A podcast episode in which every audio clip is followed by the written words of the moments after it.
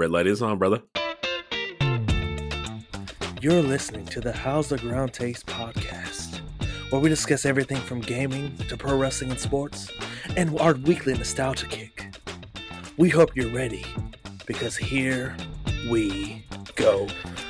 Welcome, everybody, to the How's the Ground Taste podcast. I am your host, Darian Heath, the 44 of 62, your resident 70.97 percenter, and I am joined today with my fellow host, Abram. How are you, buddy? Oh, I'm doing well, man. Feeling good being the reigning 2014 132 pound Eastern Conference champion. Man, come on, just rub it in, brother. Just because I was second in the 285 pound weight class of Eastern North Carolina. Anyway, while we're talking about this, then, you know what I miss? I miss cutting weight because dang if I ain't get fat, bro. Fat. Like, you know, it, it it's definitely a good thing that they've implemented some safety procedures to keep people from like wanting to cut 20 pounds in two days. Did you know that they have actual like what you weigh in at the beginning of your season in high school now? That actual limit how much weight you're illegally allowed to lose by a weekly basis, and that means you automatically know where you can end up by the end of the season. And you have to make the uh in January. I'm pretty sure you still have to make your weight on your progress to get your two pound allowance for your weight class you're going to settle in. I mean, it's kind of getting off the point, but it's it's kept a lot of kids from probably doing some bad damage to their body. Uh, well, it's like I don't know. Remember, there was a guy on our team. I don't know. I don't know if you were on the team yet, because I was. I was what two years ahead of you. Yes. Yeah. That uh, we were going to a tournament one day, and he's on. He's just out in the parking lot in a trash bag, just running. This is like four or five in the morning, just running around the parking lot. I said, "Yeah, I'm- I was going to miss weight." And I was like, "That's dangerous, dog. That's dangerous." I remember. Um, I am going to drop his name because all respect to him. I think he went to App State after high school. His name was Angel Nahar. Came from a family of wrestlers. Beast mode dude. Awesome guy. He's one of the ones that you knew you weren't going to win. You're just like, how long will I last? Like, that was hell of a mindset because you weren't even mad. You weren't like, ah, man, ah, it's not fair. No, this dude had been training for so long, worked Well- so well, hard, he deserved everything he got. Well, he did ran- you lie to yourself say- about how long you would last, or you just kind of were you realistic with it? Oh, obviously, very realistic. I don't know. I never was acting like I was King Kong when I was not. I was not Denzel out there. Just right over the head. but hey, training day. Um, no, that that dude. We were weighing in for day two of the regionals tournament. You know, he'd already ran like three or four miles that morning. His dad made him get up and run. So this man had already run like a five k before day two of a wrestling tournament, and, and, you know went on to like place first or second and go on Built- states and place in top four. Just Definitely. awesome. Everybody wants to talk about sports and athletics. Absolutely. You know, what's more entertaining to watch? Football, sure. Football's I love football. I love basketball. Uh athletes, don't don't come talk to me until you've done some wrestling workouts. well, we're Swimmers starting- too. Swimmers too. I know. I know everybody that was a little bit kind of off the rails part two, electric boogaloo. oh man. Well, b- before before we get into the big gaming news this week, because there was a lot between Oh, last, we last week and this week. We do have some housekeeping. I'm about to follow up now. Uh, boo hickey. Anyway, into gaming news this week. Uh, did you see the PlayStation showcase? Yes. I, I didn't watch it live, but I have watched almost every single trailer that was announced. So it, that was pretty awesome. Yeah, so I I did watch it live, and can I just say that Bravo? I felt like something was mi- missing, but Bravo, I was hyped for stuff I could have cared less about. Like, oh man, it was so good. There was stuff that caught me off guard. Like, there What's was your game- favorite? Go, Oh, I mean, from that. Okay, Yeah, so number one, man. we're we're exclude we are excluding excluding Spider Man.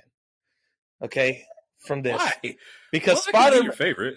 I mean, because Spider Man's a different beast. But what really? So everything like, was competing for second place, is what you're saying automatically. I mean, y- yes. I'm not gonna, Okay. lie, but a game that Okay. really caught my eye, and I don't, I'm not sure why I'm not into these type of games or this, but was the game Teardown. Do you, do you, did you happen to catch that trailer? no. Okay, so mm-hmm. it's like it gives like off Minecraft. sounds- It's it gives off like Minecraft vibes, but it's you're not building, you're destroying. Bro, I know this game is. Bro, I was I was hyped for it. This game's been on Steam for like a year. it's a good game though. I know what you're talking about. I just I saw that trailer. I saw that trailer and I was like, "Damn, son, I I got to get on this." I got like, I was so hyped for that because the trailer it just it pulled me in. I mean, just literally pulled me in. Like, and I'm not gonna lie, a little a game that caught me off guard that I'd like. I saw, I was like, I know a bunch of people that would love this, but I'd like to try it. It's it's called Cat Quest. I'm not proud of it. Like that's normally not my thing, but there was something about it. It just it was so good, man. It was so good. Uh Foam Stars looks like a fantastic Yep. squad game. Uh, It's It. Splatoon, but not on Nintendo, and I am down with it. I'm All right. oh man. It's now this one. I know you were hyped for this because you talked about it last week. Assassin's Creed Mirage. Give me your thoughts on that trailer.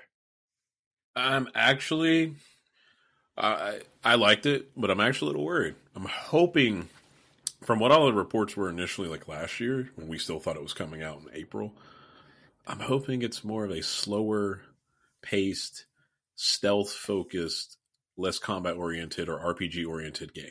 I think from what I've seen, it's going to still be that experience, and they're having a separate team work on Assassin's Creed Red. I think it's the code name. It's supposed to be set in feudal Japan, which sounds awesome. I'm all for both experiences coexisting at the same time because I think they can both survive and thrive. There's enough room for a Assassin's Creed 1 through 4 type experience in a newer Assassin's Creed Origins Odyssey Valhalla experience. Absolutely. And I love them both. Don't get me wrong. I absolutely love them both. So I'm just hoping Mirage has that slower gameplay because I just I don't see it really making any sense to be an RPG combat game. But I mean, I the, the trailer is beautiful, and the character.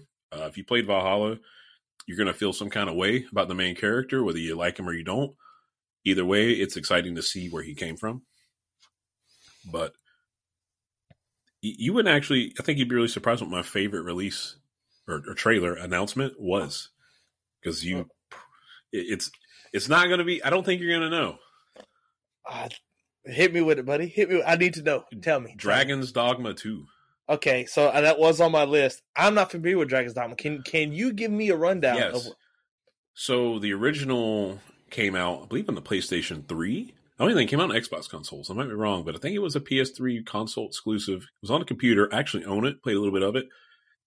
It's it's kind of. I don't really want to do it a disservice by comparing it to other things, but if you think of Monster Hunter combined with Dark Souls combined with Skyrim, and it's a lot to throw at it at once, but it's an RPG focused on really big boss fights, but you can scale and plan around these giant monsters like you can in Monster Hunter. And it, there's very few things that give a similar experience. I'm wondering if it's going to have any co-op. If it doesn't, that'd be fine because it was a great single player game, uh, a really good story, really good characters. I'm just looking for something new in the fantasy space that's not so dark. Like I've really loved Elden Ring and Dark Souls. I'm looking for something a little more upbeat because I don't think we've gotten that. I mean, heck, Diablo 4 is about to drop this, well, no, next week. And it, it's, I- I don't know, looking kind of down. I guess the last one was too, as they all are supposed to be, but I'm looking for a little bit of positivity.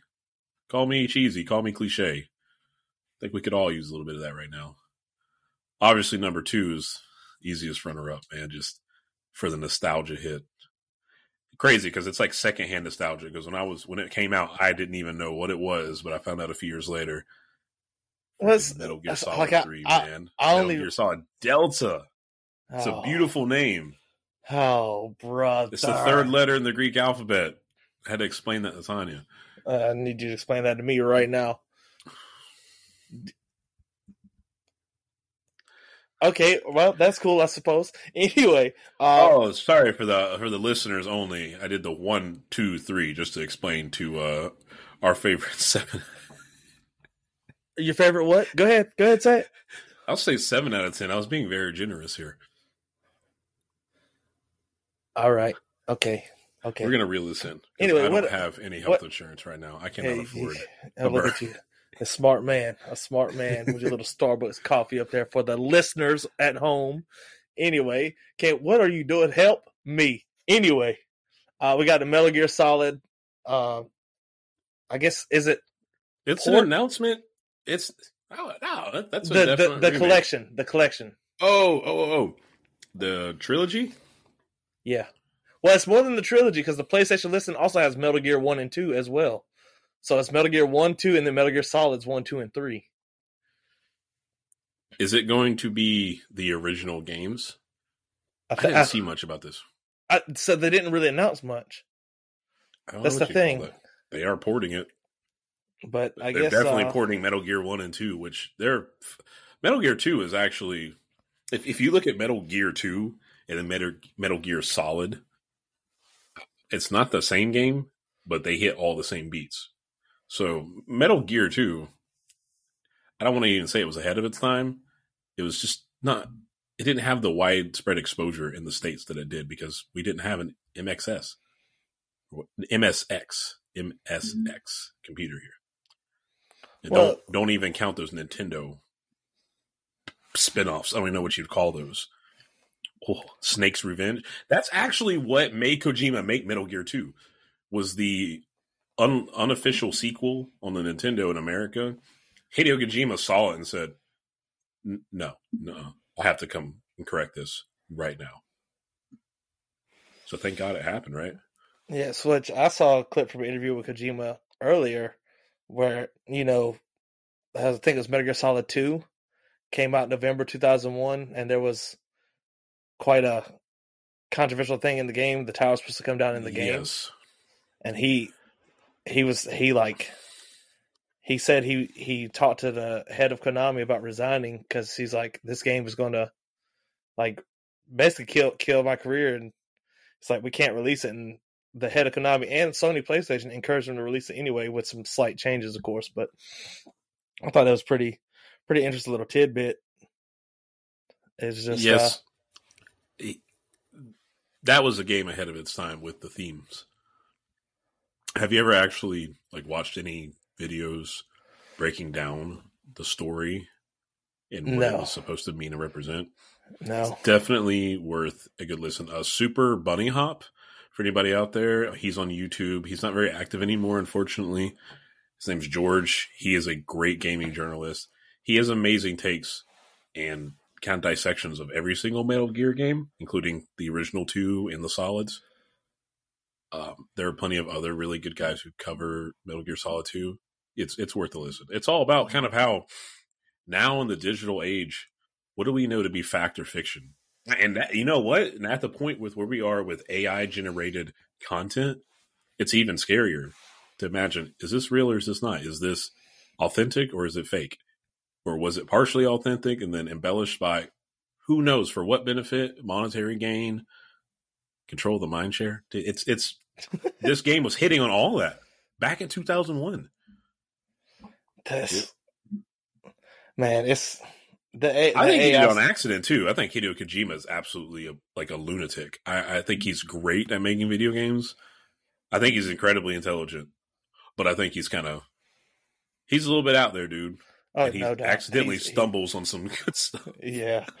Which while we're while, while we're talking about Metal Gear, a trailer that legitimately got me hyped though, and I, you know, I'm not, you know, I'm not a Metal Gear guy, but that remake, Metal Gear Solid Three, Snake Eater remake.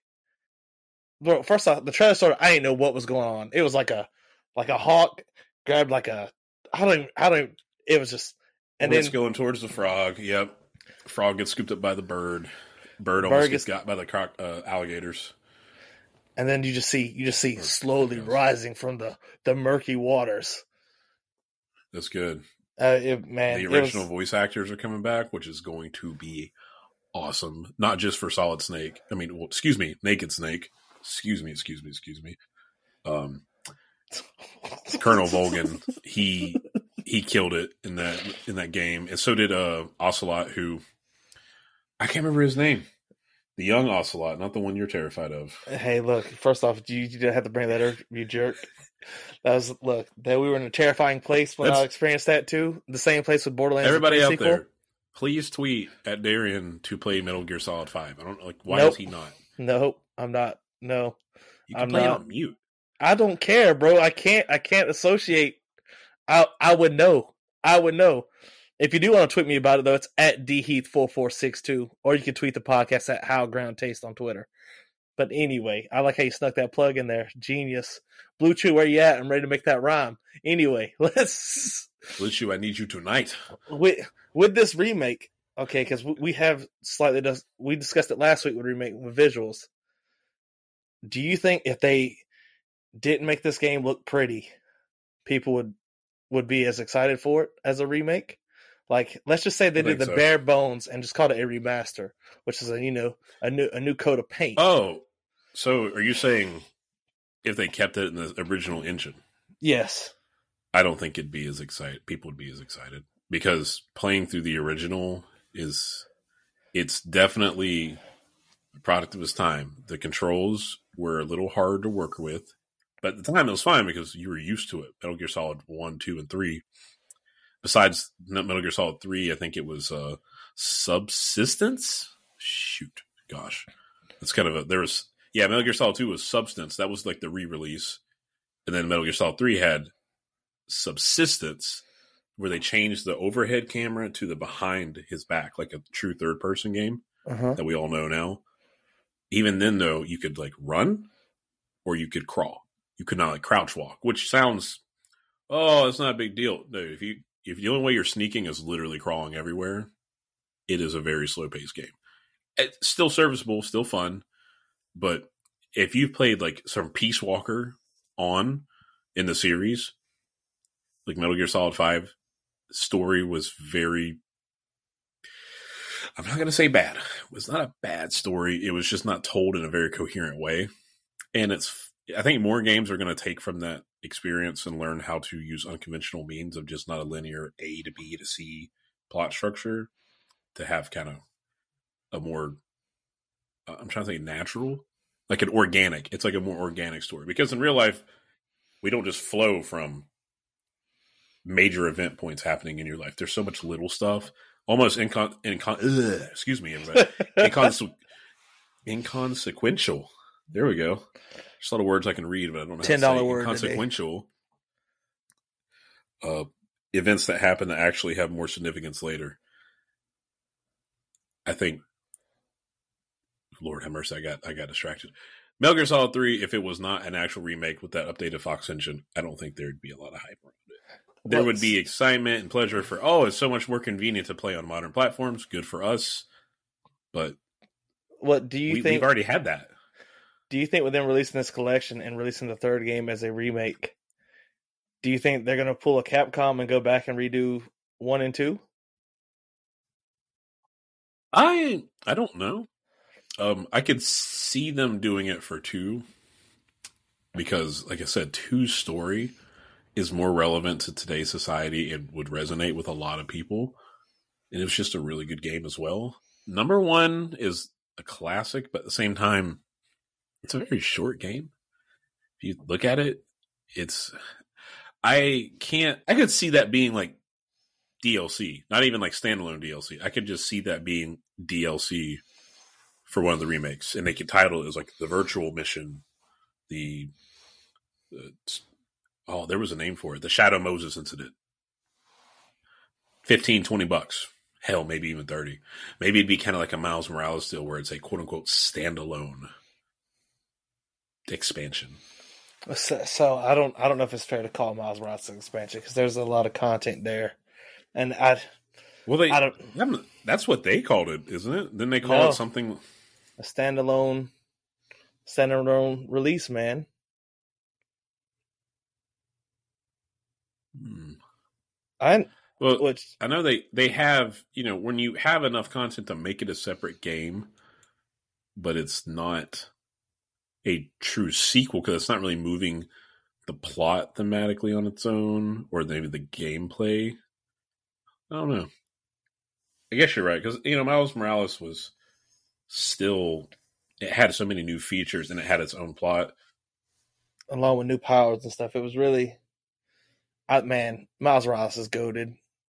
It I guess the only reason I even thought of it that way because it wasn't sold as a f- was it a fully priced game? Was it a sixty dollar release? I, th- I think it was a fifty. I think it was a fifty. I guess that's what kind of makes it seem like well, it's not a real sequel, like a standalone sequel, but it. I guess Well, it- it- they- it they- coexist I'll alongside say, each I'll other. say, yeah, they didn't call it a sequel. They called it a. They they called it like a not not even like a side adventure. I I don't even know how to really explain it to be honest. If you play it though, there's elements from semantics, anyways. say what It's semantics. I mean, at the same time, it's it, it. There's there's nothing wrong with it being just a game. It's what I was just trying to say. Like, I think the original Metal Gear Solid.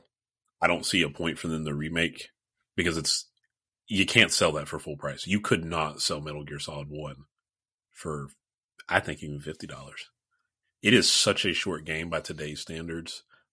Like if you don't know anything about it, sure, it could take you eight hours tops. But remember, after the order of 1886 on the PS4, for which is like a six hour game. and people were pissed. I, People well, were people, people were. You know what I mean? Like I- it wasn't. I ain't saying that it was wrong because they're. Look at Resident Evil. I think Resident Evil Four for someone who is familiar with the game could easily run through it within that six hour time frame. I believe there's like achievements. I know in Resident Evil Two, that remake. I'm not even gonna go with three because people were people were dogpiling on Resident Evil Three remake, and that's my the thing. I said that game, its greatest achievement, they made people think that the original Resident Evil Three was good. so many people on YouTube, oh, the three doesn't live up to the original. You know, it was bad too. It was it was very mediocre when it came out. It was received with a lot of lukewarm. I wouldn't even say mixed reception. Not much praise because it didn't really innovate past number two. It didn't do anything big. Code Veronica was the sequel everybody was excited for. Blah blah. It's fine for it the remake to be mediocre too. Just the original game also stays that way. That's actually something I wanted to bring up this week in the gaming segment. I don't want to hijack this part, but how nostalgia kicks in when it pertains to like newer releases of things. To trick people into thinking something you liked before was better than it was because you know back then you weren't saying that back then. Check your receipts people. You weren't saying that back then. Uh, far cry is to be one of my biggest examples of that. Alright, well, go ahead. Like, oh, Uh, have you ever played any of the far cry games? No, I have six, but okay I've never played it. so Far Cry really took off after three because three was great. I mean, three Far Cry three probably set the standard for an open world first person shooter with light RPG elements like a skill tree, uh, the outpost system where you could capture parts of the map and kind of open it up slowly, reclaiming it from the bad guys. Yeah, that was Far Cry three that did that. Four was like an iterative expansion of that. Five similar again. Added, each one added like some more NPCs that can tag along with you, more vehicles that you can use, more abilities. Six, I think, is just another progression of that. And I think we're at the point where it's starting to feel very stale. The themes are all very similar. Oh, we have bad people in charge and in power, and we have people who are going to fight against that. And we've been doing that since three. Now that leaves what about Far Cry 1 and 2? Far Cry 1, a very generic early 2000s shooter. Just good guy, bad guy. It was really cool because the world was seemed pretty open. Like the levels were linear. They weren't non-linear, but they had a lot you could explore, kind of like Crysis, which ironically enough, it was Remastered. Engines. Well, I was going to say, no, Yeah, Crysis used the same engine that the first Far Cry was built on. People don't realize that. Um, It's a fun little tidbit for everybody listening at home. It is. But Far Cry 2 iterated on that, and it was the first open world in the series. Had very little fast travel. You could fast travel to like the four corners of the map. It was very inconvenient. So you really just had to drive or run everywhere. Thank the God enemies were fast travel. relentless. Thank God for fast travel, bro. Yeah, it's in theory it was fun, and I had it because I bought it. I think I was with you. I bought it for five bucks at a GameStop before Far Cry Three came out. I had fun with it, but it was very frustrating. Acquiring new weapons was really a convoluted process of using the very hard to get in-game currency. Every weapon would break down over time, which was really cool at first. You're like, oh, every single gun will eventually break down and jam, no matter See, even the brand new ones. Yep, That's- your that's a car, of- you got to a- get out. You have bro, to go. and if I wanted to deal with real world problems, I would just step outside. I just don't want to deal with them in a game. And that's exactly what people said. So it was received mm. very mediocre. Like, it was not a bad game, but it was not really considered a good or definitely not a great game. Very few people considered it a good game. It was just very average. Okay, and then when Far Cry 3 came out, it made Far Cry 2 look even worse. Just because you start comparing the two, it's no contest. It's just It's- not fair. Is three the one where all the advertisements centered on that one dude and he like Yes. dies within like the first half of the game? He yes, halfway through the game, spoiler alert, if you haven't played Far Cry 3 by now, I don't know what you're doing with your life. Vaas. You kill Vaas around. in a cutscene QTE event, and then the final boss is actually his boss. and It was a lot less satisfying. Um, which actually, spoiler. Let me be quiet. Yeah, you kill Vaas, right? He doesn't come Yeah. back at all. Oh, see, oh brother, oh brother, now I got to go back and play a ten-year-old game with. No, Far Cry Six is almost three years old at this point, right? Wasn't that 2020? I don't know. It's a hundred bucks off for the deluxe edition still used, which is, is- ridiculous. That is a crime. 2021. Okay, they did delay it. So it's almost two years old. There's a deal. He comes back. He's not really the same person anymore, but he's the same person. Mentally, he's not. but, uh, anyways, the whole point is I've seen so many videos lately talking about how great Far Cry 2 is, right? And how bad Far Cry 6 is. It's like, okay, Far Cry 6 is not a bad game. It's just a boring game. Like it's not bad by any means. It's put together. It does what it's supposed to do. It does what it tells you it's going to do. It it's fine. It just doesn't really innovate at all, which I don't really know what Far Cry 7 could do to differentiate itself from the rest. I guess maybe not being a story about a power struggle between the morally right or gray, not even right, the morally gray resistance fighting against the morally bad slash gray dictatorship controller because that, that's really been the game since more like four, three and four. Far Cry Six is fine. It's just if you played every one up to it, it's going to be really boring. If it was your first Far Cry game, it's probably awesome. You know what I mean? That's like Assassin's Creed. If you never played any of them and then you jumped in with any of them since, let's say Black Flag. everybody says Black Flag was the peak. It was the pinnacle of the series. The Ezio games are great.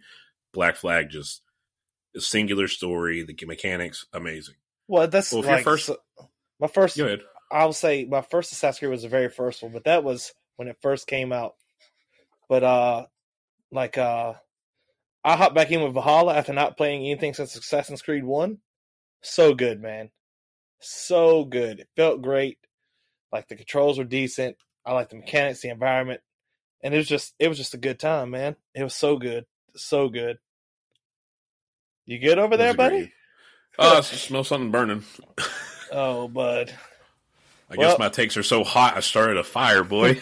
but yeah, I I'm just laughing at the- what do you call it? The retroactive quality people are putting on things now because they're not happy with what's out currently, and that's nostalgia, and that's blinding the heck out of us. Call of Duty, Ca- Call of Duty. just because they're on Modern Warfare 2 version Turbo Alpha the 13th, 47th, doesn't mean I- it's nostalgia. I don't get to really make a make a statement about this because I didn't start playing Call of Duties on a regular basis until Black Ops Four.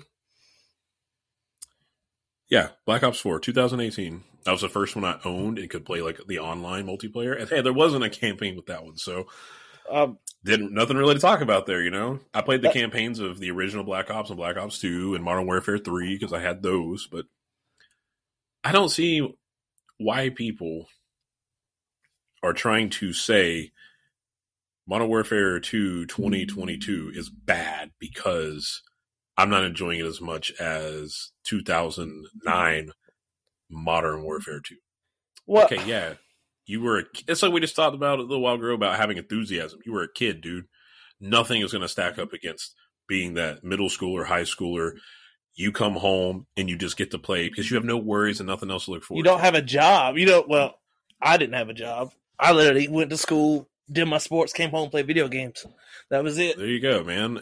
And it, for people who were adults then, I guess they can say something about well, what was it like. But I, I don't think really there's many people who are saying who are were adults then and adults now going, well, the game is worse. It's like I'm tired of games in general. I was talking to my stepdad about it yesterday. He's like, I'm sick of competitive first person shooters. Oh, Had dude, it's, it's terrible out there. It's terrible out there. yeah. And, and then you you add that with like a battle pass mechanic where you have to grind. Now that Dude. is objectively, I will say, I think a lot worse. I think the the the practices they use to make money out of video games now is worse for sure. But that doesn't ruin my experience in the game. But I, I'm also one who's not been hooked on the the carrots that they're trying to put out in front of me. A battle pass. I don't think there's anything wrong with anybody who enjoys one, who likes one. And I'm not even going to say you shouldn't complain if you bought it sure you have the right to complain about anything but at the same time do you did you have to get that to have fun with the game and if you did what does that say about you and your experience with it What I think I think battle passes rely on either one people wanting to be able to unlock stuff because unlocking stuff in games these days is not really a thing. You know what I mean? I mean, like Call of Duty, which I do like the way Call of Duty Modern Warfare uh, 2, the, the most recent one did it, where like you want a scope, well, you got to use this gun, grind that out. Oh, but you want this gun? Well, you better go use this gun with this. And like, I like, I don't know. I don't know if people just don't have the attention spans for it anymore to like actually unlock, like take the time to unlock something. Because like in wrestling games, I mean, there's unlocks, but I mean, why would you want to unlock Diesel when Kevin Nash is already in the game? You know what I mean? And you can change his attire yourself. Like, i I don't know. guess I, I do think we have shorter attention spans as a society there's so much out there trying to vie for your attention anytime so when you're in the middle of playing a game uh, i'm guilty of this i almost can't play a video game without something on my second monitor like a tv show youtube video I gotta have I'm music. for that I gotta have music Yeah. playing. I gotta have I- music playing. I will admit my brain is rotted. Like I just I need a lot of stimuli to consider myself quote unquote happy. Sometimes, you know. So that that aspect of what you're talking about, Modern Warfare Two, having, I think a innovative way of getting you to try out more flavors in the game with different guns. Like, hey, you know, and it, it kind of sucks because if it's a, something you don't enjoy, then something you might want might be locked behind. Oh, bro. like I an like it just- exercise and misery. um, but it's something, you know. And I, I barely remember watching my cousin play like the original Black Ops Online and how you level up, and it's there's exciting music and the hard hitting graphics, like doom doom, like showing Oh, you unlock when this you gun, that- you unlock this perk. Boy, there you so, go, man. So it's it's satisfying. There's something I satisfying. think that's we were kids too. You know, if I was 25 back then and 35 now, I think it would pan out. I, I, don't. I don't We're- know. we're I play getting a there. game for the game. I know. I play a game for the game. I don't play a game for the. I mean, the presentation, I guess, is important more so in like a single player game because that's kind of what it's selling itself on. But It's- if I'm, if if you're having fun with the controller button presses and the mouse clicks, why are we worried about everything else? That's just me, though. I don't know, man. You look at it a dollar per hour. How much have you spent? Man, Call of Duty. I paid seventy bucks for it. I played that game for well over seventy hours. So a dollar an hour. That's why I don't go Yeah. to movies, man. Which that's that's that is a good as far as that's a good discussion topic. As far as media goes, Are video games the best bang for your buck?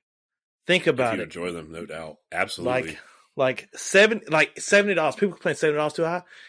Okay, think about this. Let's say you buy like God of War is a fifty hour game because each segment takes about an hour. If you just do the bare minimum, fifty hours of entertainment to do the bare minimum in the game. Let's think about. well, shoot, you know better than me. What's the uh, about average price of a movie ticket? We're, we're not just a ticket. Ten bucks for a 11, 12, I non-matinee, think. right? Let's even just use ten, right? Low balling it. Ten dollars, two hour movie. So some are going to be hour and a half, some are going to be two and a half. So It's let's five just say dollars in an middle. hour, bro. hmm So, 50 hours of movies. $250? Yeah, like Like, and and I guess you could argue, well, I can buy a movie on DVD and watch it as many times as I want. but you're not DVD, interacting. You're not interacting. That's But even nothing- still, video games stimulate the mind because you gotta you have to interact Right. with it. You know what I mean? it's like how much content is there in that movie versus that game? Because if you watch that same movie over and over, Nothing will ever change in that movie. you Ever. be sick of that movie. Nothing will ever change in that. There's nothing you can do to influence anything. Video games, while yes, there's a story to be told, the way you interact with the environment can Well, change never- things. Not Not- every single video game yeah, is going not every to game. be that way. That's why it's like, hey, Metal Gear Solid One. That's like a six-hour game tops, man. Unless you're like really bad at it, and by then you're probably not going to finish it because you're probably going to be too frustrated to commit the time you need to finish it. So, I, uh, yeah, I- I think it all comes down to how you value your money, and then after that, value your time. I'm somebody who rarely buys a game at full price. In the past 12 months, full price games I bought Call of Duty, Modern Warfare 2, and I'm not going to speak on it in case uh, my my accountant's listening. I don't have one. It's myself, but it I'm still struggling. hurts. I'm struggling right now. Besides that, that that might be it. Oh God! If I did the rundown of games I paid full Uh. price for in the last six months, I have, I have. Well, no, I guess it ain't six months no more because tomorrow's June. Well, not tomorrow, but we're almost to June. In the last year, I can think of at least I think 15 games I bought full price. I bought a whole game's worth of Rust skins in, in Rust skin. America, Rust got me on that one. Rust, Rust is the only game I've like legitimately spent money on microtransaction and skins. Whew. I bought the forest for five dollars. I'm very happy with that.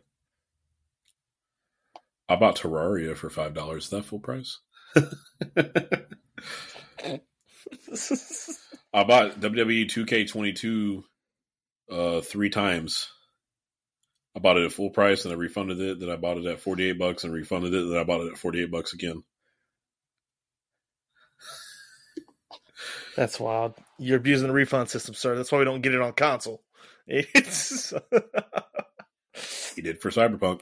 uh, that, okay. That's that. That's the exception, not the rule, and we all know it. Which that's a rumor That's going the- around. I don't know if you've seen that.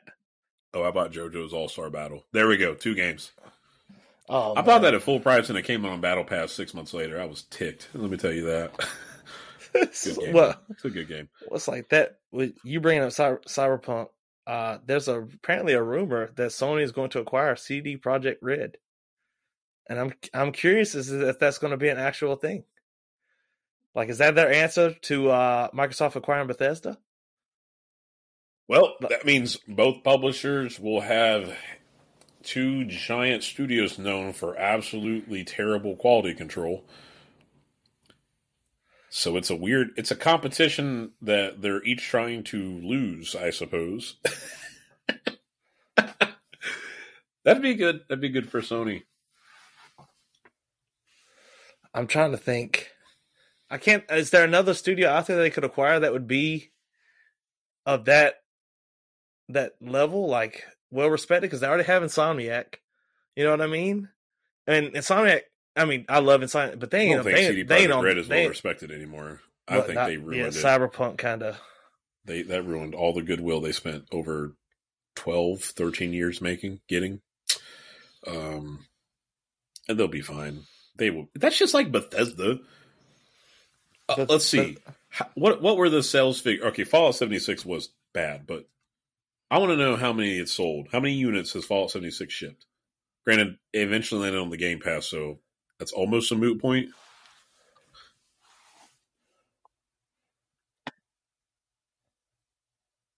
So it had over 1.4 million copies in the year of its release. I'm wondering if that means by the end of 2018. It's had over 13.5 million players since launch, allegedly. I was going to say Fallout 4 had like over 10 million in its first year.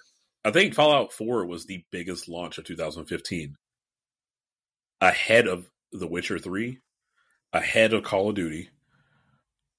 I don't remember what Call of Duty was 2015. Black Ops 3, that was a big one. Yeah. So I don't think the reputation is going to actually slow Bethesda down. It's not going to slow CD Projekt Red down. People are still going to flock to buy it. I was reading in forum where somebody was talking about Assassin's Creed Mirage after the uh, announcement trailer for the PlayStation, and they said, "Man, let's not pre-order this game. Let's take our time. Let's look at it before we buy it." Someone said, "I know I'm going to buy this game, and by pre-ordering, I'm getting some extra goodies at launch, so I'm going to do it."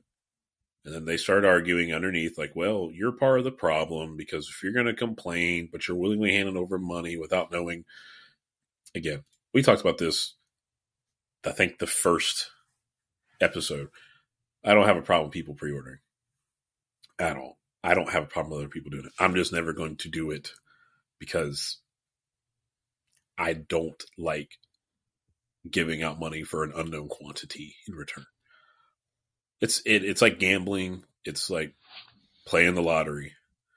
Even something that seems like a sure win, I want to be sure. Granted, like I said, I have made two pre-orders in my life. It's been a long mm-hmm. time, and I have bought things in early access, which I've always said I won't do. And I bought it after it came out, was launched in early access. I, I I was able to see live gameplay of it, other people buying it, and I've enjoyed it. The very few that I've done. Project Zomboid is something I've been playing a whole lot lately. It's in early access, and I think it's been in early access since 2011. Don't know That's what's going on over there. It it's got more to it than many games that have been released. So mm-hmm. these guys are ambitious. So with so with Project Zomboid, do you think there's if they were just call it a full release now, do you think they could get away with it? Absolutely, Do you think I think they could. I don't understand why they haven't. To, to believe me, like it is a full game from what it says it will deliver. They have developer diaries and blogs with like, "Hey, we're going to add this." It- okay, you could add that post launch in 1.1 or 1.0. You know what I mean? Like, it doesn't have to stay in early access for you to keep adding features. But these guys, I don't think they're ever going to stop supporting this game. Like, this is the this is this studio's game. Um, they don't really want to have another project. So maybe it makes sense for them to never quote unquote truly release it. The Indie Stone is the company, the developer, and it's self published because it's on Steam. If it's their only project, then I guess they can keep in early access forever. They don't have any public investors. Besides people who are buying in early access, I guess you're technically investing in it because it's an unknown quantity from when it's going to be released. But it's in such a good state in early access that uh, yeah, I don't understand the point of keeping it in early access. That's something I guess they just want to say, well, we say it's released and done. There is so much we want in it and so much polish we want have been done already that we're not willing to put that stamp on it. Power to them. I guess that really means something to them because there are plenty of games like that they like they actually conditions. care that they actually care. They do. They just we're, we're going to have an actual zombie apocalypse before they get done. Bath salts, man. Uh, we do have. Uh, there was another game announcement that I do want to talk about, but first there was a bit of news I saw before we started recording the podcast. Uh, the Ginyus are coming to Dragon Ball Breakers. Are That- they? that- that they could low that low key looks like they would be kind of fun. I've, I've like I I don't play breakers, but I enjoy watching people play breakers. Like especially if they're all mic'd up and talking, the trash talk and the panic that sets in, fantastic. Like have you ever played any other game with a setup similar to Breakers, like Dead by Daylight? I tried Friday the Friday the- Thirteenth. Ever say I've tried that one too, and it was really good. Player base died way too quick when I got my hands on it, at least. So maybe I missed the heyday, but that was a fun game. It's like uh, but I just want to drop a little tidbit about the Ginyus because we talked about this off air, but I want to I want to put this discussion out there for other people. Alan Wake Two, right? Cool, they announced it. Yes, But they they're going to come out and say they're not doing a physical release because it would cost it would it would jack the price up from 60 to 70 bucks. So, Okay, if they're going to and very- that's that's not even that's it's only 50 bucks on PC. Right? So, name me a game that you know has sold a metric buttload. You want to just do Call of Duty? yeah, I mean Call of Duty is probably the easiest one. Okay. I just want to know. I'm gonna go ahead because I'm gonna I'm gonna look something up while we're talking about this, just to kind of do a financial justification for their decision.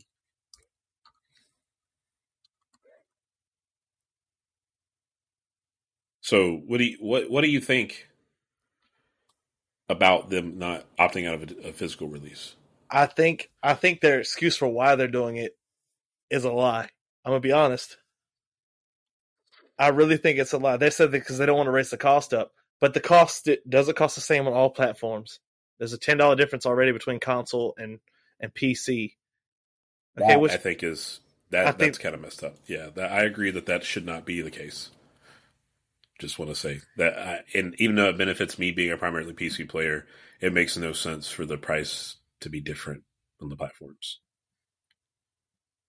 it's like, but I just think that I think their excuse is a low is what I really think is going to happen, and this happened with the first Alan Wake. That game got delisted because of they lost the music rights, and the game went on sale for like pennies on the dollar. Oh, do you have that fact already? No, I don't. It's really hard to try to find someone splitting the sales, but I do have an interesting tidbit about Call of Duty Modern Warfare 2, the disc. Allegedly, if you don't have an internet connection, that disc has less than 100 megabytes of data, and you cannot play it without the day one patch because it literally just needs to download the rest of the game. I Well, Modern Warfare Two, there was only like, like the whole game wasn't on the disc, and I get developers. You know, I was here to talk about it. There's like the reason we do the whole game as a digital download, even though you have the disc, is so like spoilers and stuff don't get out there early. Because there was a game that came out right before that that literally everything was spoiled because someone got the copy of the game like a week early. I cannot remember what the game was, but it was like a big time game that people were like genuinely excited for. I guess really we're moving to a point where this discussion shouldn't be about are video games is or is it wrong for a video game to be released purely on a digital platform Well, versus a see, physical disc release? My issue isn't that they're going digital only. It's just the reason I said they're going digital only because I'm telling you it's going to happen. I think they're trying to double dip. Okay. And by that I mean is they release it digital only like for a year. All right. Sales start to slow down. They boom hit up a company like Limited Run, which I love Limited Run. Some of the stuff they do is really cool to me. And they're like, we'll do a physical edition. And the same people that bought digital only because they thought that was their only chance are like, well, I guess now I got to buy Well, physical because they're going to include for- some. They're going to include like probably a manual, probably some stickers because that's that's that's the thing. Probably a toy of some kind. But it's just like, if you didn't want to do physical, just say you didn't want to do physical. I mean, to be real with it. Okay. I just So Alan Wake. Would you call that a household name in the gaming market? not really, but those are the ones that do the best physically. That's the thing. But how like okay, Alan Wake, let's see, sales. I, I want to look this up. Okay, it did pretty well. Allegedly, total, it sold over four and a half million copies, and it did on the 360 and PC alone, three million copies. Way back when. The remaster did not meet sales expectations back last year, 2022. So I wouldn't say this is a big franchise. Yeah, What- you, what you was that original- diehard fans, right? What was that original release date of the first Alan Wake? Oh shoot, 2006? Okay, No, wait. I thought you said No, like no, no. I- I misheard. I thought you said like 2014. I was like, do we really need a remaster six years later? but No, the original was 2010. I don't know why I thought it was so far back.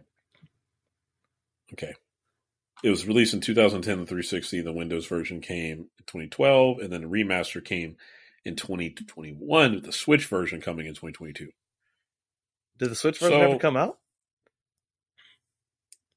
It did. It did. I, I heard nothing about that. So,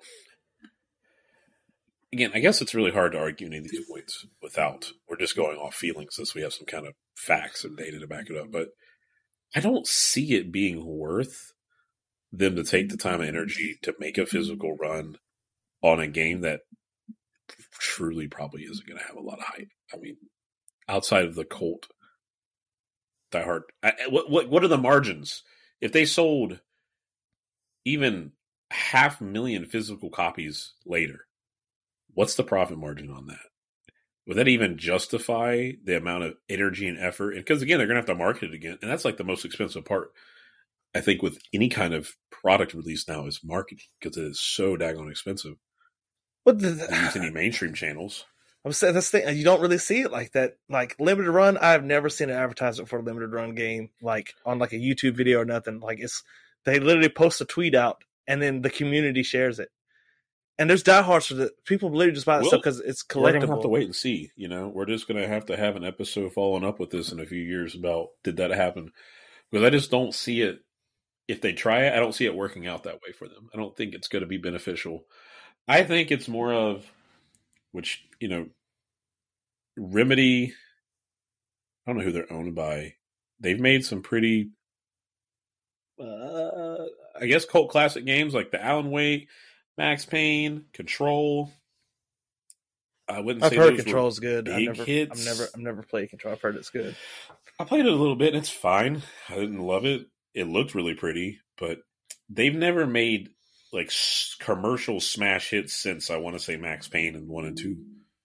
I don't think Quantum Break, Control, I don't think those games really had big sales numbers. So they may not have the resources to go physical in addition to digital, or if they do, it's just not worth it in their eyes. I mean, just, like I said, on the PC space, this has been a thing for a long time.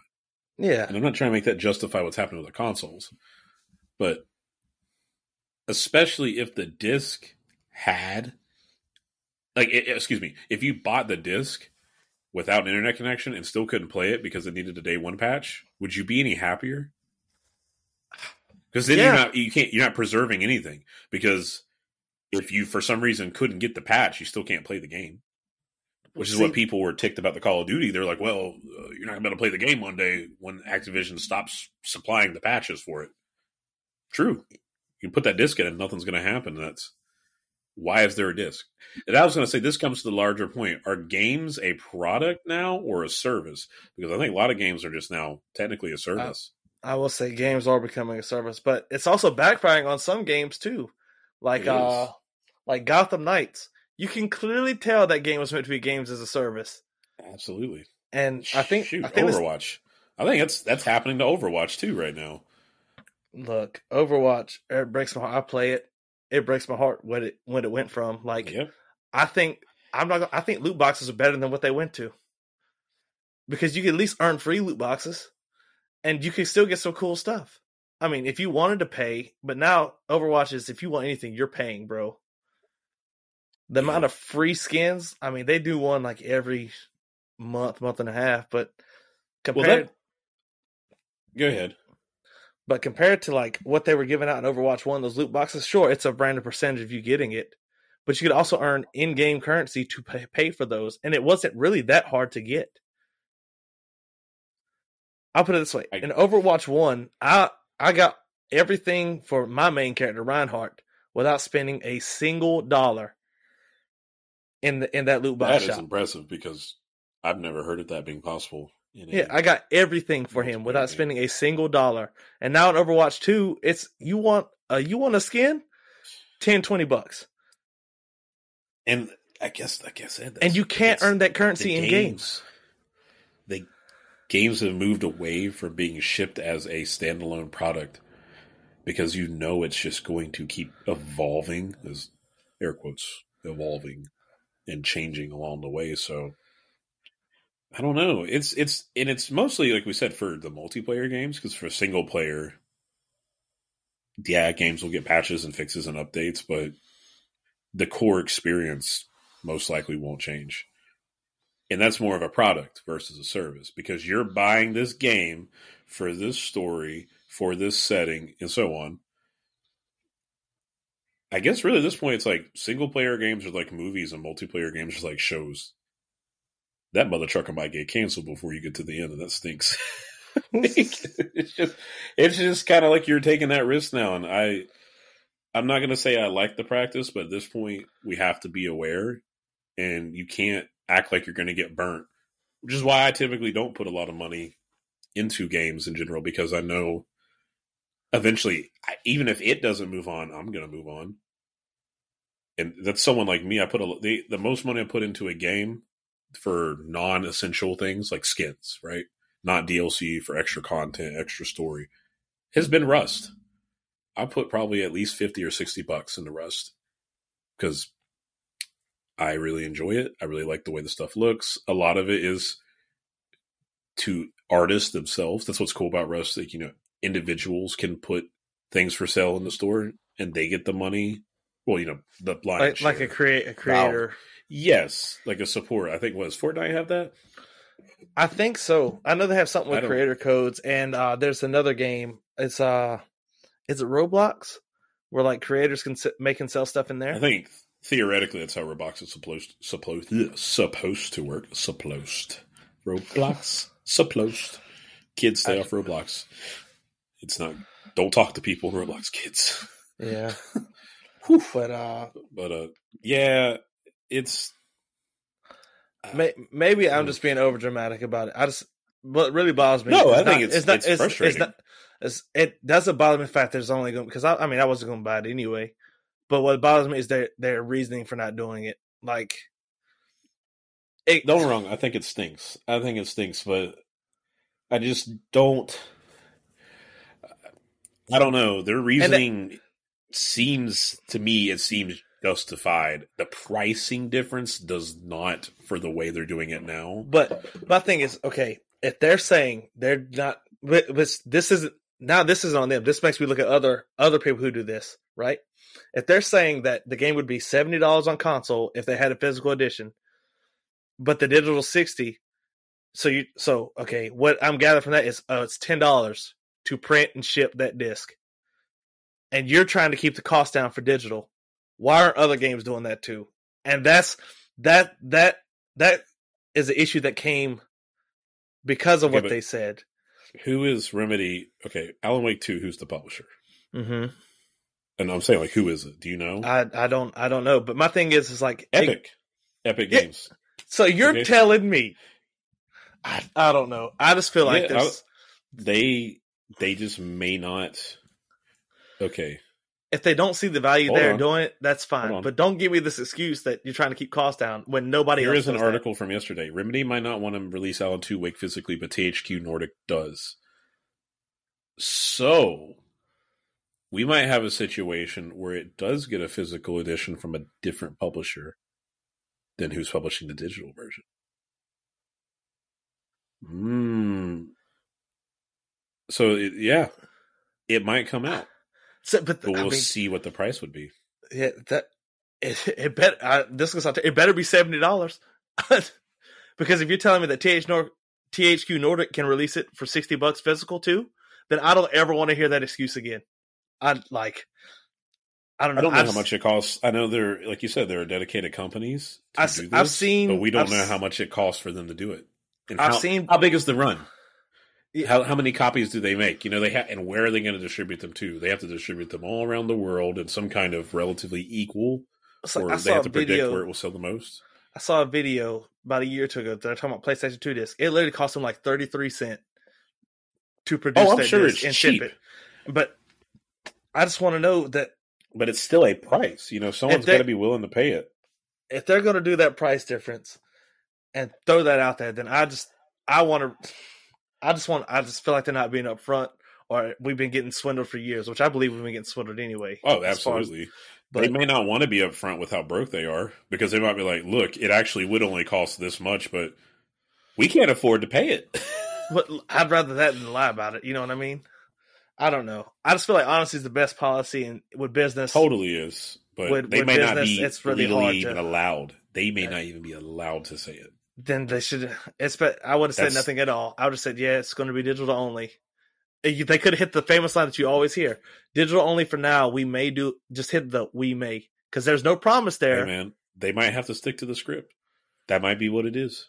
Boy, who who wrote the script? Activision Blizzard. It might be Jeez, Epic. boy. That Epic was It really might be. I, don't- I don't know. I wouldn't be surprised. I'm I'm thinking it's obviously going to be an Epic Games exclusive on their store on the computer, which is probably why I'm I'm really surprised that it's only going to be fifty dollars. It hands down though, Remedy will get more money from that fifty dollars on the Epic Games Store front than they will from sixty dollars on the Microsoft or PlayStation Store. Think about that. Because the PlayStation and Microsoft stores take over twenty percent or thirty percent, and depending on the two, between the two, somewhere around there, the Epic's game store takes like barely 10, 12. It's and hell, it's self published, so who knows? Maybe they won't even take. uh, they may not take any. Twelve percent, yeah. I don't. I don't know. I just maybe we should just move on because I'm getting I'm getting heated. I'm. I just I think you got to let it go, man. well. I mean, I get. I'm. I'm probably in the minority as far as collecting physical copies, but I just you can't take a physical copy away from me. You know what I mean? Yeah, Like, it, what- it's. But I think there's a lot of that's the thing. We're moving away, and that's what sucks when you get stuck in the minority of people. I think physical copies matter to fewer and fewer people every year. I don't. We, who knows what the split is? It'd be really hard to get accurate data for that. You couldn't do it at somewhere like GameStop because I mean, the people who aren't buying physical copies aren't probably going to GameStop for most things. You know, for most of the time. Yeah, I just don't. I don't know, man. Uh, and that's you know I, I I really I really hate that we don't get excited for the big physical releases and pre-orders anymore. I was reading about how we as society have moved to just sitting in our couches and staying inside and reclusing ourselves to participate in all of our entertainment. I never have been to a midnight release. I have never been to a launch party or anything like that. So I am sad that I have not participated in that. But at the same time, I'm not. I guess I'm not that sad. I don't feel like I've missed out on that much because I don't need anyone else to share in that entertainment for me to have value with it. midnight releases though, uh, great times, bro. Just fantastic times. And I will say it depends on the game. I've been to a midnight release where I was the only person there.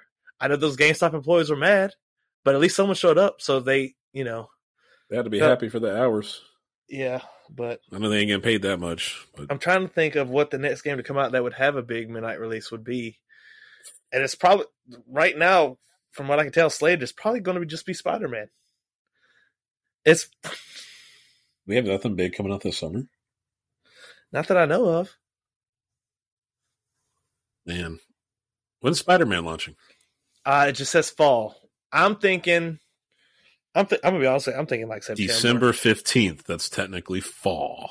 Boy, don't do that. Christmas. But Well, I, I've, I maybe I should go. I've never been to one, but I, I feel like, it, I guess I was saying it's kind of sad that society is pulling more inward all the time. We are kind of isolating ourselves in the physical space to participate in digital lives. I guess we should try to get some more camaraderie in, in person, do some more hoo-yahs and celebrate things with each other. But I think those are the people who are kind of not going to care about things going digital only because we live so much of our lives online anyways. It's like, hey, like they said, people people are buying Xbox Series S's, people are buying PS5 digital editions. You know, it's that's the trend. Who knows? The PS6 might only be digital.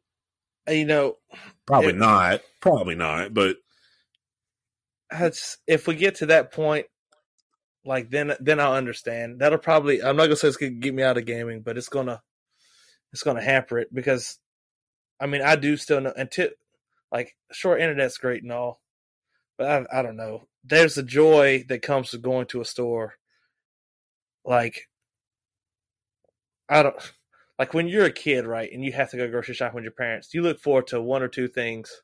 That's the oh, toy yeah. aisle and the gaming aisle. And if there's no games, if you're only looking at little cards, you know what I mean? That says. Think about it now, though. Think about kids now, right? Like, and this is something you have to realize. We grew up with that. We were those little kids in like 2000, 2001, 2, you know? Think about kids who are little kids now. Well, They're see, not playing PlayStations and Xboxes as their primary mode of entertainment for probably most of them. Most of them are on phones. Most of them are on tablets you know what has never had a physical release? Actually, let me not say that because Temple Run probably has. And you know what? No kids playing Temple Run. Subway Surfers. you know, oh. uh, Fortnite. Fortnite did have a physical release. It's expensive, but it did have one. I won't say Minecraft because Minecraft has obviously had a physical release, but I mean, it's still primarily. Has Skyrim ever had a physical release? Todd Howard doesn't want you to think so. Bro, it was never just, on disk. It was always on the internet. It's the way of the future. I, I don't know, but that was Todd Howard. Everybody, yeah, was a bad uh, Todd Howard. I did have one more bit of news because we were going a little long today. That's more fine. AEW fight, it. More AEW fight forever uh, stuff has come out, and the game. It looks like it's gonna be fun. We have a, they've confirmed a few more people for the roster. We have uh, Mr. Brodie Lee, Miro, Ricky Starks, Sting, uh, Bryan Danielson, Jon Moxley, Kenny Omega. I'm not going to run through them all, just the big ones. Hikaru Shida's in it. MJF. I don't know. I'm just excited for it. People have said that the gameplay is fun. They said the mini games could be hit or miss from the people that played it, but I'm excited. It's, uh, it's only 60 bucks. I would definitely be picking it up on June 29th. And that also transitions us into our next topic. If you have anything you would like to add to gaming news before we uh before we go over there. Um, Final Fantasy 16 comes out in like two weeks, and I'm excited for that. Three weeks, excuse me. Really? yeah, right. That's like I heard about it coming out. I just didn't know it was that close. But we'll uh, see if it's good or not. I'm sure it will. Oh, Street Fighter comes out Friday. Oh, yet another game with nothing but positive reviews, and now I'm just like, when's the last time we had a bad reviewed game? Me and me and Lee, ta- me and me and Nintendo Lee talked about that, but like, it's getting five of fives, tens of tens. Not every game could be this good, bro. I'm sorry. I feel like there's shenanigans at play. What, but, are, you, what are you talking about? You talking about a game? Are you saying you haven't seen a game with a poor reception? Okay, we're gonna leave that. Oh, what's red? Is it Redfall? Is that the name of it? Oh, we're just gonna leave. We're just okay. We'll just pretend like the game doesn't exist. Come on, man. It was a game. It was a big release. It had a bunch of marketing because I was seeing commercials for that on TV. TV. All right. But I'm, I'm, but what's is that issue? Performance though? Is performance? It was I, the I game. Like it, the, the, I feel like so the AI was broken. It was unsatisfactory. From we've done this a million times and we're kind of sick of it. It's a looter shooter with generic characters, a generic story, a generic art style. Like everything about that game felt like an AI designed the whole thing. They used a arbitrarily worse AI than what was featured in the game. You know what else is getting really bad reviews? Lord of the Rings Gollum. That just came out. Bro, I'm not a friend of mine. We are talking about it. I'm a name from Caesar. He said he saw that and immediately that uh that song "In the Arms of an Angel" started playing. He said for a dollar a day, you too could feed a child. It looks like it was. For a dollar a day, you could probably inspire these developers to come fix this. You know Uh, what? I think. so I, we still get bad games. That's you. We every- we still get bad games. But I mean, like every major release, but like it feels like if it's a sequel, it's getting a ten to ten these days. It's I not. good. It's getting like an eight point one. It has a little bit of everything for everyone. Like IGN, I- that I- I stereotypical I wouldn't mind Mario that, but- Brothers weep. But, Street Fighter Six, five of fives, ten to tens. I think there was But one from nine. who? From who? Hold on, no, now hold on. Bro, It's like just game of the year from the standard laconic. All right. that you know how many articles use that? Like how many different games won game of the year? I've seen a game of the year edition for a game that didn't win a single game of the year award. you leave gonna have to Batman find that Arkham out. Out of this, which is a fantastic game, best Arkham game to me. But we're not going. to But it was like a bunch of because it comes out next week. GameSpot nine to ten, Games Radar five of five. Uh, let's see. IGN, where'd you score? I don't believe in large game journalism integrity. There is no such thing. See, that's- Capcom is paying for reviews. And I send any person from Japan to fight me, Capcom. Because I don't care if I lose. All right? I'm still ain't changing my mind. I'm still going to keep yelling this. Th- They they definitely pay and compensate people for reviews. And the thing about Street Fighter Six, it's probably very serviceable as a fighting game. I absolutely abhor the art style, so I don't want to play it. I'm just excited for Tekken and Bryan Fury just got Yeah, announced the other day and looked awesome. Did you see that trailer? I have not. I haven't seen the Harling trailer either. Oh, But- both great. Yes, But uh, Tekken Eight. we're- I'm excited for that. That's my fighting game of this year for sure. Oh, no doubt, no doubt. Tekken 8's where it's at. Get the hands anyway. But um, I wouldn't say any day, but I said anyway. Anyway, uh, wrestling, big big weekend over here in the wrestling space. I don't know if you followed anything. You could talk about what you do know though. Oh, Wow, man, I just caught some highlights, but woo, the bloodline. okay. Uh, before before we cover that though, Okay, well, Seth freaking Rollins, let's go. Seth freaking Rollins.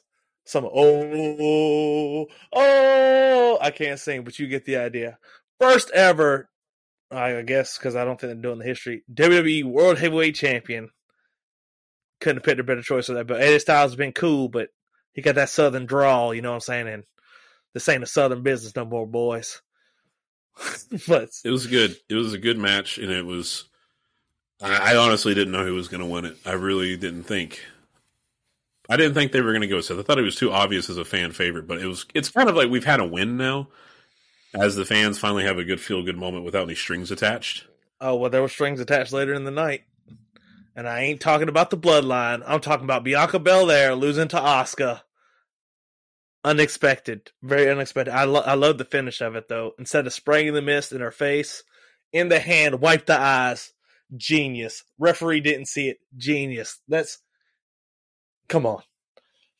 It was a think I need to start watching women's wrestling. I need to start I, watching it. I will say I would start. I'm not going to trash AEW because they do have some women and go, but start if you want to start watching women's wrestling, watch Rhea Ripley, Bianca Belair, Asuka, Charlotte, Bayley. That's where it's at. That's that's probably some of the best female wrestling you're going to see on a national level. There's some great stuff going on in Japan, but we're not what raccoon. But there's, I just I don't know. I would I would watch I would I would watch I would watch them. you do well, but uh, all right now now let's let's talk about the bloodline. Tell me about it. Um, there's not much to say. Uh, It's just reached critical mass, man. We already know that we thought it was going to be Jay who was going to crack it out. It was Jimmy.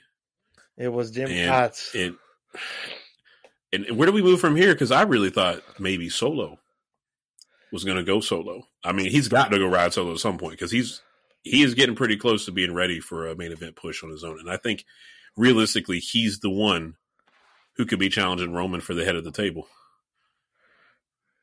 I mean, let's be real. He's the enforcer. He does the dirty work. Well, now that the Usos are gone, he's going to have to do the dirty work. I will say this though: this has been a beautifully crafted story. Absolutely. I mean, beaut. A Well, this- thousand days of champion. What was happening a thousand days ago? Think about it. There was there was there people wrestling in front of no crowds. Matt Cardona debuted on AEW a thousand years ago. Had five five matches over there. Like that was it.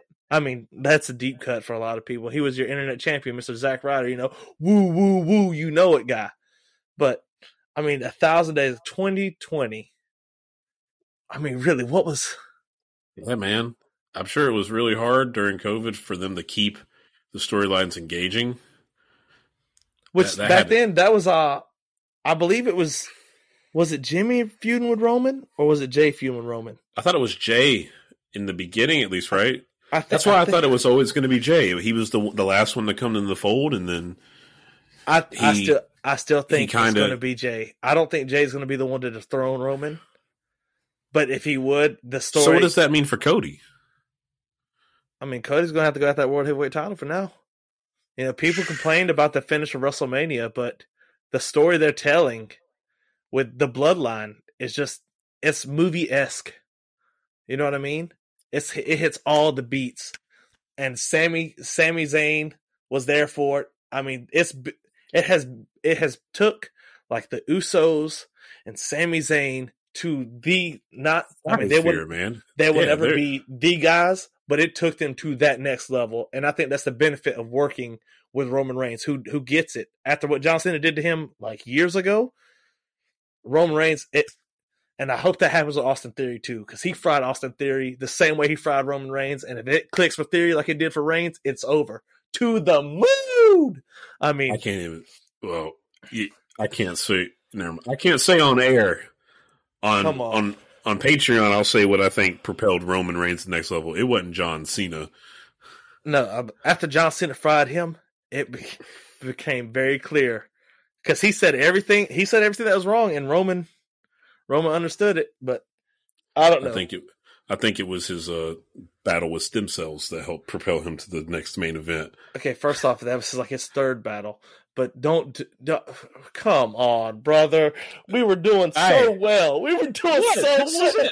I'm not trying to be rude about what happened. I- I'm just. no, I I really think that's what that kind of helped people give him a clean slate, I don't know. and I'm glad he did. It, it didn't glad take he- long. It didn't take long after that for people to turn on him again, though. Did not take long. It was a good thing he finally got to be the heel he was always meant to be. Yeah. He's he's done a fantastic job with getting you invested in his story, no matter what side you're on. You love him or you hate him, you are glued to him, and you are helpless but to acknowledge him. I was. I can't I believe that happened with me. What you did there. I can't believe he got me, but he did. Yeah, Dude, but dude, like before the bloodline's gone, I would just like to throw up the ones one time. You know what I'm saying? You got to acknowledge your tribal chief. But we're going to uh we're going to transition from one world champion to another. MJF, buddy. I know you don't follow AEW. oh, I but do that- like MJF though. MJF gets it. They asked this man how he felt about not being in the main event of Double or Nothing, and he was the he was the world heavyweight champion, and he legit came out, not me, off the cuff, boy, said, "Why would I want to roll around in Jon Moxley's blood for 10, 15 minutes?" And he- it makes sense though. he for as young as he is he seems like he was literally born into the He's business he's he's a old he's old school, school and he uh if you could, it's there's a lot of cuss let me just in it. say yesterday my wife wishes she was that little boy getting that tequila thrown in her face Why'd you bring that up? But uh, but also on the AW show, the main event was insane. Okay. I don't know if you've seen clips, but I would go out of my way. There was exploding super kicks, which sounds ridiculous. Like my man super kicked the man and his shoe exploded on the super kick. It was wild. We had people get thumbtacks put in their mouth and then super kicked, barefoot on thumbtacks. I mean, just ridiculous. It was literally. I wish I could have been in that meeting where they were putting that match together and be like, "All right, here's put some thumbtacks in your mouth. I'm going to super kick you. Then uh, he's going to kick you in the face with a shoe that explodes." And I mean, if that match was made to sell that video game and what you could do in it, they sold that video game because I feel like you can do that stuff in the video game, and like, I just feel like it was like four dudes. Well, I mean, it was like, you know, back in the day you could only have four players at a time on console, but but just their buddies just doing the most ridiculous stuff they could in a video game, and they did it on TV for real, and that is just so so fun to me, so so fun to me, man. I just I might have to share a clip on the old Twitter just so you can see some of the ridiculousness that happened. I, I need to start watching. Where, where can you find this on? AW, you can watch it every Wednesday on. Oh, is it TBS now? I think it's TBS. You can watch it on Fridays on TNT, and starting June seventeenth, live from Chicago, you can watch AW Collision on TNT as well. But you actually watch most of the show on Twitter and social media because all the highlights get posted there. So there's many ways to partake to partake in wrestling these days, and you don't necessarily have to pay for them all. But yeah, um, I don't know, man. Just that match was so wild and reminded me of a video game. Particularly reminded me of uh, a video game called Here Comes the Pain. Are you familiar with SmackDown Here Comes the Pain? Man, I, I, missed out. I missed out on the on the good oh. era, on the classic era. Not, I won't say the good because we're getting back to good, but classic era. Okay, I'll SmackDown Here Comes the Pain is when people talk about the greatest wrestling games of all time. There's one that's not like the others, and that's because it wasn't made by the same people. But that's SmackDown Here Comes the Pain. I would argue that as great as No Mercy and Revenge were, no Here Comes the Pain is better. So good, such a fantastic wrestling game. First game to have uh, what actually it wasn't the first game to have Brock Lesnar. But it was the first game where you didn't want to face Brock Lesnar. I'll put it that way. I mean, Brock Lesnar was in it. I believe. Oh, dude, he was the cover star, and he and in the game, you could tell he was the cover star. Smoke for days, brother. Smoke for days. That's I've been enjoying that, and a little bit more nostalgia. I've started playing Raging Blast three. I mean, Raging Blast. There's not a three. There never was a three. Oh, what is this? A breaking news here? Is there yeah, breaking yes, news? There is, and I'm. Uh, you may not even heard of it. Um, today, I'm going to call this a stealth release because I knew of the game was coming. I just didn't know how soon. The System Shock remake out today. Just like a shadow drop. I think so. I don't think there was ever a date tied to it, and here it is.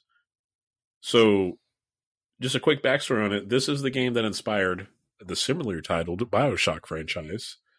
Really, kind of was the progenitor of the first person, almost horror action role playing game. Very, the very first one was extremely clunky to play through. Number two was easier to get into, brutally hard, did not hold your hand. It's a game that would make you uh, have to have a decent controller budget.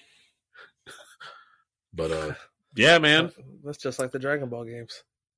I think you might need to get this and put it on stream because I would oh, love, brother. Oh, oh I would love brother. to see you play through this. Apparently, there's a new Alien game as well. Oh yeah, the the it's like a tactical XCOM like.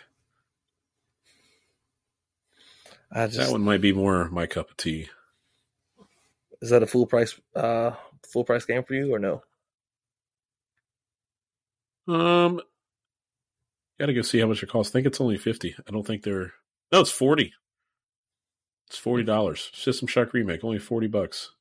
Nice, and it has a demo. We were just talking about demos. We were talking That's about so demos. great. I miss demos. I miss them so much. But uh before we get out of here, you ha- have you had anything kick your nostalgia this week? Not so much this week. Not a real big nostalgia kick. Nothing I came across uh, I've been living in the present and enjoying it right now. It's been pretty good. What about you? I mean, I mean, uh, you saw me opening before the stream. For some reason, I'm on a Yu-Gi-Oh kick right now. Not playing, but there's just something fun about ripping open a pack of cards, and there is just seeing seeing the cards of your childhood that you know. I wouldn't say fights because if you were playing Yu-Gi-Oh back in the day, you probably couldn't fight, but it's just something fun about it, man. Really enjoy it. Would love to uh we'll let it run it back, but we'll we'll see. Um, we'll have to we'll have to find a way. Maybe one day we'll have a Yu-Gi-Oh stream. Still, you know, it has the potential to still be a lot of fun, but everybody's um, favorite four-letter word has definitely made it harder just to get into with strangers. Once once was Facebook is now Meta. Meta. Ah, I was, I was thinking that was genius. I appreciate that. Well, look, before we go, is there anywhere we can find you? Are you streaming anything lately? I know you mentioned something before. Are you going to bring it back? Well, I think Crazy Fool Guy on YouTube is going to make another appearance, working his way through the forest, even though the real scares come from the cave. but uh, how about you? Oh, brother, Mr. that Heath. was that. What in the world? That was. That's. I feel like I'm in trouble now. You can find me over on. That was weird. Don't do that again with your eyes, buddy. You can't see that. In the, no, oh, what is happening? I've Oh, brother, twitch.tv forward slash Heath4462. I stream almost every day. Play a variety of stuff from Outlast 2 to God of War to Resident Evil to Zelda. And just just this overall good time. Come chat, hang out. Uh, if you're not a Twitch watcher, you can follow the podcast at How Ground Taste on Twitter. You can also follow me at dheath4462 on Twitter. And with that being said, this has gone on far too long. Do you have anything you want to say? Appreciate you guys for listening. We hope you had a good time, and we can't wait till the next one. I'm going to quote Bob Holly Whole thing sucked.